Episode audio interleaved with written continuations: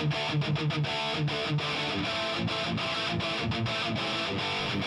Garage Podcast.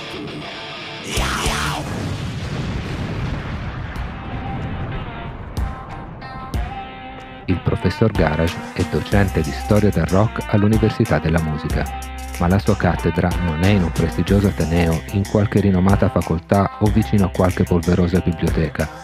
Il rock è nato e cresciuto negli scantinati più decrepiti e sui palchi più fumosi. Quindi le lezioni di questo particolare prof si tengono sulla strada, dove, in perenne viaggio sul suo furgone sgangherato, è immancabile testimone della storia del rock. Bentrovati roccofagi e roccofili di ieri e di oggi per questo nuovo podcast targato Rock Garage. Se vi chiedessi come ascoltate il vostro rock, molti di voi mi risponderebbero in MP3 o in forma liquida, su CD, alla radio o magari in streaming su PC e smartphone. C'è però un altro modo in cui tutti, magari senza nemmeno accorgercene, ascoltiamo rock, le colonne sonore dei film. Ecco quindi che oggi voglio segnalarvi alcuni album che hanno musicato delle pellicole e che potreste avere piacere di rispolverare. Questa disamina non vuole essere esaustiva del genere, un'impresa che sarebbe impossibile, oltre che mortalmente tediosa per voi da ascoltare. Piuttosto vorrei proporvi una carrellata delle 10 colonne sonore rock considerate un po' le migliori di sempre. Parliamo ovviamente di colonne sonore originali, ovvero in cui i brani sono stati scritti appositamente per il film in questione. Senza questa caratteristica, da Forrest Gump ad Iron Man, sarebbero tantissimi gli album che dovremmo menzionare, ma si tratterebbe praticamente di raccolte di brani di artisti diversi messi insieme sullo stesso disco in maniera più o meno omogenea, godibilissimi senza dubbio, ma dallo spessore artistico certamente diverso. Dunque, partiamo. Inizierei con un trittico di film ballerecci, se mi passate il neologismo, ma con un palmarès così prestigioso da non poter essere ignorato. Sto parlando di un tris di film le cui colonne sonore smuoveranno anche i piedi più ingessati, i celeberrimi Flashdance, Dirty Dancing e Footloose. Il sapore vintage di questi album non ne sminuisce il valore. I primi due hanno addirittura vinto un Oscar e il terzo vede tra gli altri la partecipazione persino di Sammy Hagar, che ricordiamo soprattutto per essere stato a lungo il frontman dei Van Allen. Insomma, sono album che potrebbero musicare ancora oggi molte occasioni, dall'aperitivo alla festa, ma se sentite che lockdown e pandemia vi hanno attaccato alla sedia troppo a lungo, beh questa è la soluzione, ballare per credere. A seguire vi propongo una coppia di film che in realtà sono la colonna visiva dei rispettivi album più che viceversa. Identica manovra infatti quella realizzata per portare al cinema The Wall, immortale capolavoro dei Pink Floyd, e Tommy, leggendario album dei The Who, che tra l'altro vede la partecipazione dei membri della band in veste di attori nella pellicola cinematografica.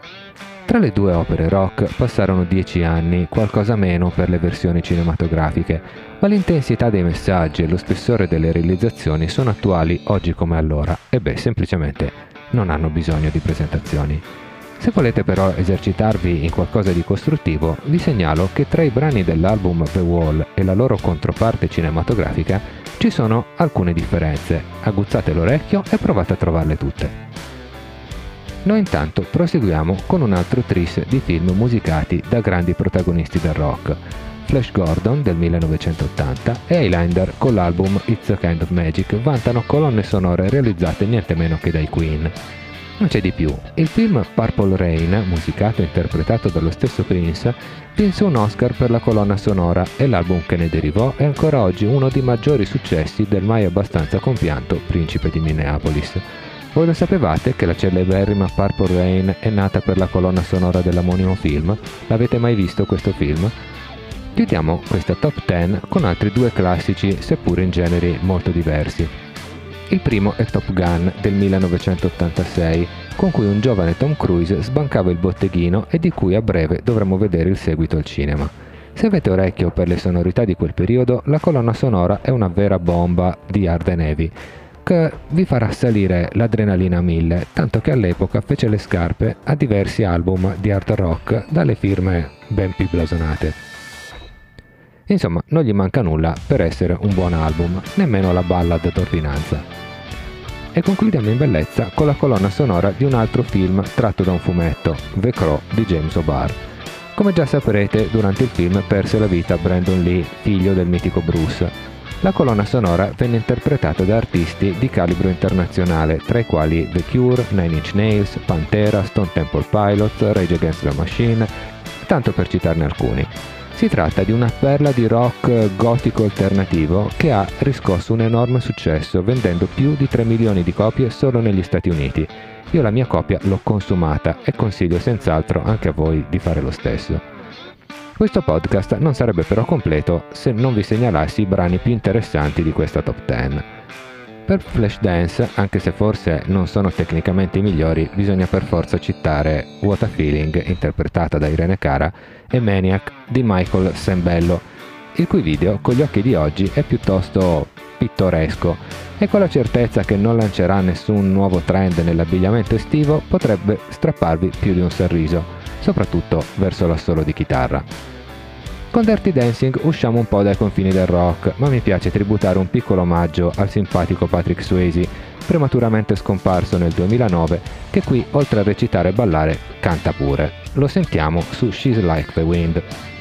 Nella colonna sonora di Footloose c'è solo l'imbarazzo della scelta, ma io ho concentrato la mia attenzione su un brano che è l'esempio perfetto dell'Hard Navy anni 80, Bang Your Head dei Quiet Riot, una band fondata dallo sfortunato quanto talentuoso Randy Rhodes, che però a quel tempo aveva già lasciato il gruppo per rastrellare successi planetari insieme a Ozzy.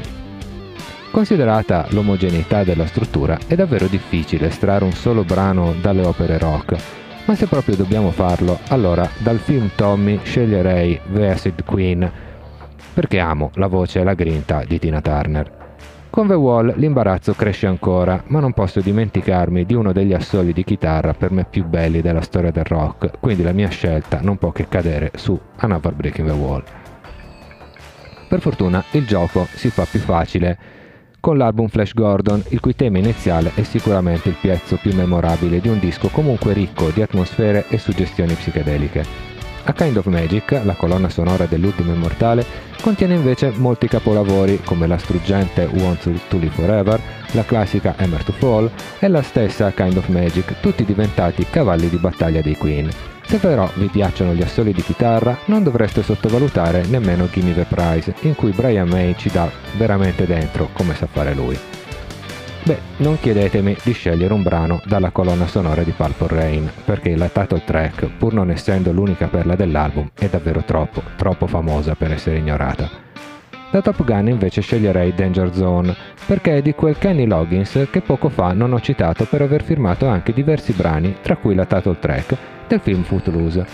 Sempre da Top Gun è poi impossibile non menzionare Take My Breath Away dei Berlin, che è stata forse l'hit di maggiore successo del disco, nonché la colonna sonora dei sogni proibiti di tutti i ragazzi di quegli anni. In tutto questo è quasi paradossale come il maggiore imbarazzo me lo crei la colonna sonora di The Crow, perché, come vi ho già detto, porta molte firme illustri del panorama rock contemporaneo. Scegliere la canzone migliore è un compito davvero ingrato. Quel che vi posso dire è che per la sua intensità occupa un posto speciale nel mio cuore It Can't Rain All the Time di James Berry, cantautrice canadese con 14 album all'attivo, tutti concentrati nel trentennio tra l'81 e il 2011. Lasciatemi ora concludere questo podcast con una considerazione. Siamo tutti fan di questa o quella band, ma al di là delle posizioni oltranziste che potremmo adottare, se un brano è ben fatto e soprattutto ci sa regalare emozioni, ci fa drizzare i peli sulle braccia, ci fa battere il tempo con il piede sotto la scrivania, è davvero così importante chi lo ha firmato? Ecco perché ho voluto realizzare questa selezione che certamente non esaurisce l'argomento, ma anzi vuole essere un invito ad andare alla ricerca delle tante perle nascoste che si annidano negli scaffali dei negozi di dischi o nei cataloghi virtuali, magari sotto mentite spoglie o copertine insospettabili. Quindi, buona caccia! Prima di salutarvi e darvi appuntamento al prossimo podcast, mi premo un ultimo appunto Avrete certamente notato che tutti gli album che ho citato oggi hanno ormai diverse decadi sulle spalle. Questo perché oggigiorno il mondo del cinema raramente si rivolge al rock per musicare i propri film, preferendo, quando è necessario, pescare nel repertorio di quanto già registrato, pagandone i diritti piuttosto che puntare su produzioni originali. Secondo me, come dimostrano i lavori di cui abbiamo parlato oggi, è un vero peccato. Ditemi anche voi la vostra sulla mia pagina Facebook, Professor Garage, dove vi aspetto come sempre anche per domande, richieste e commenti. E detto questo vi saluto con la consueta raccomandazione. Follow the Professor.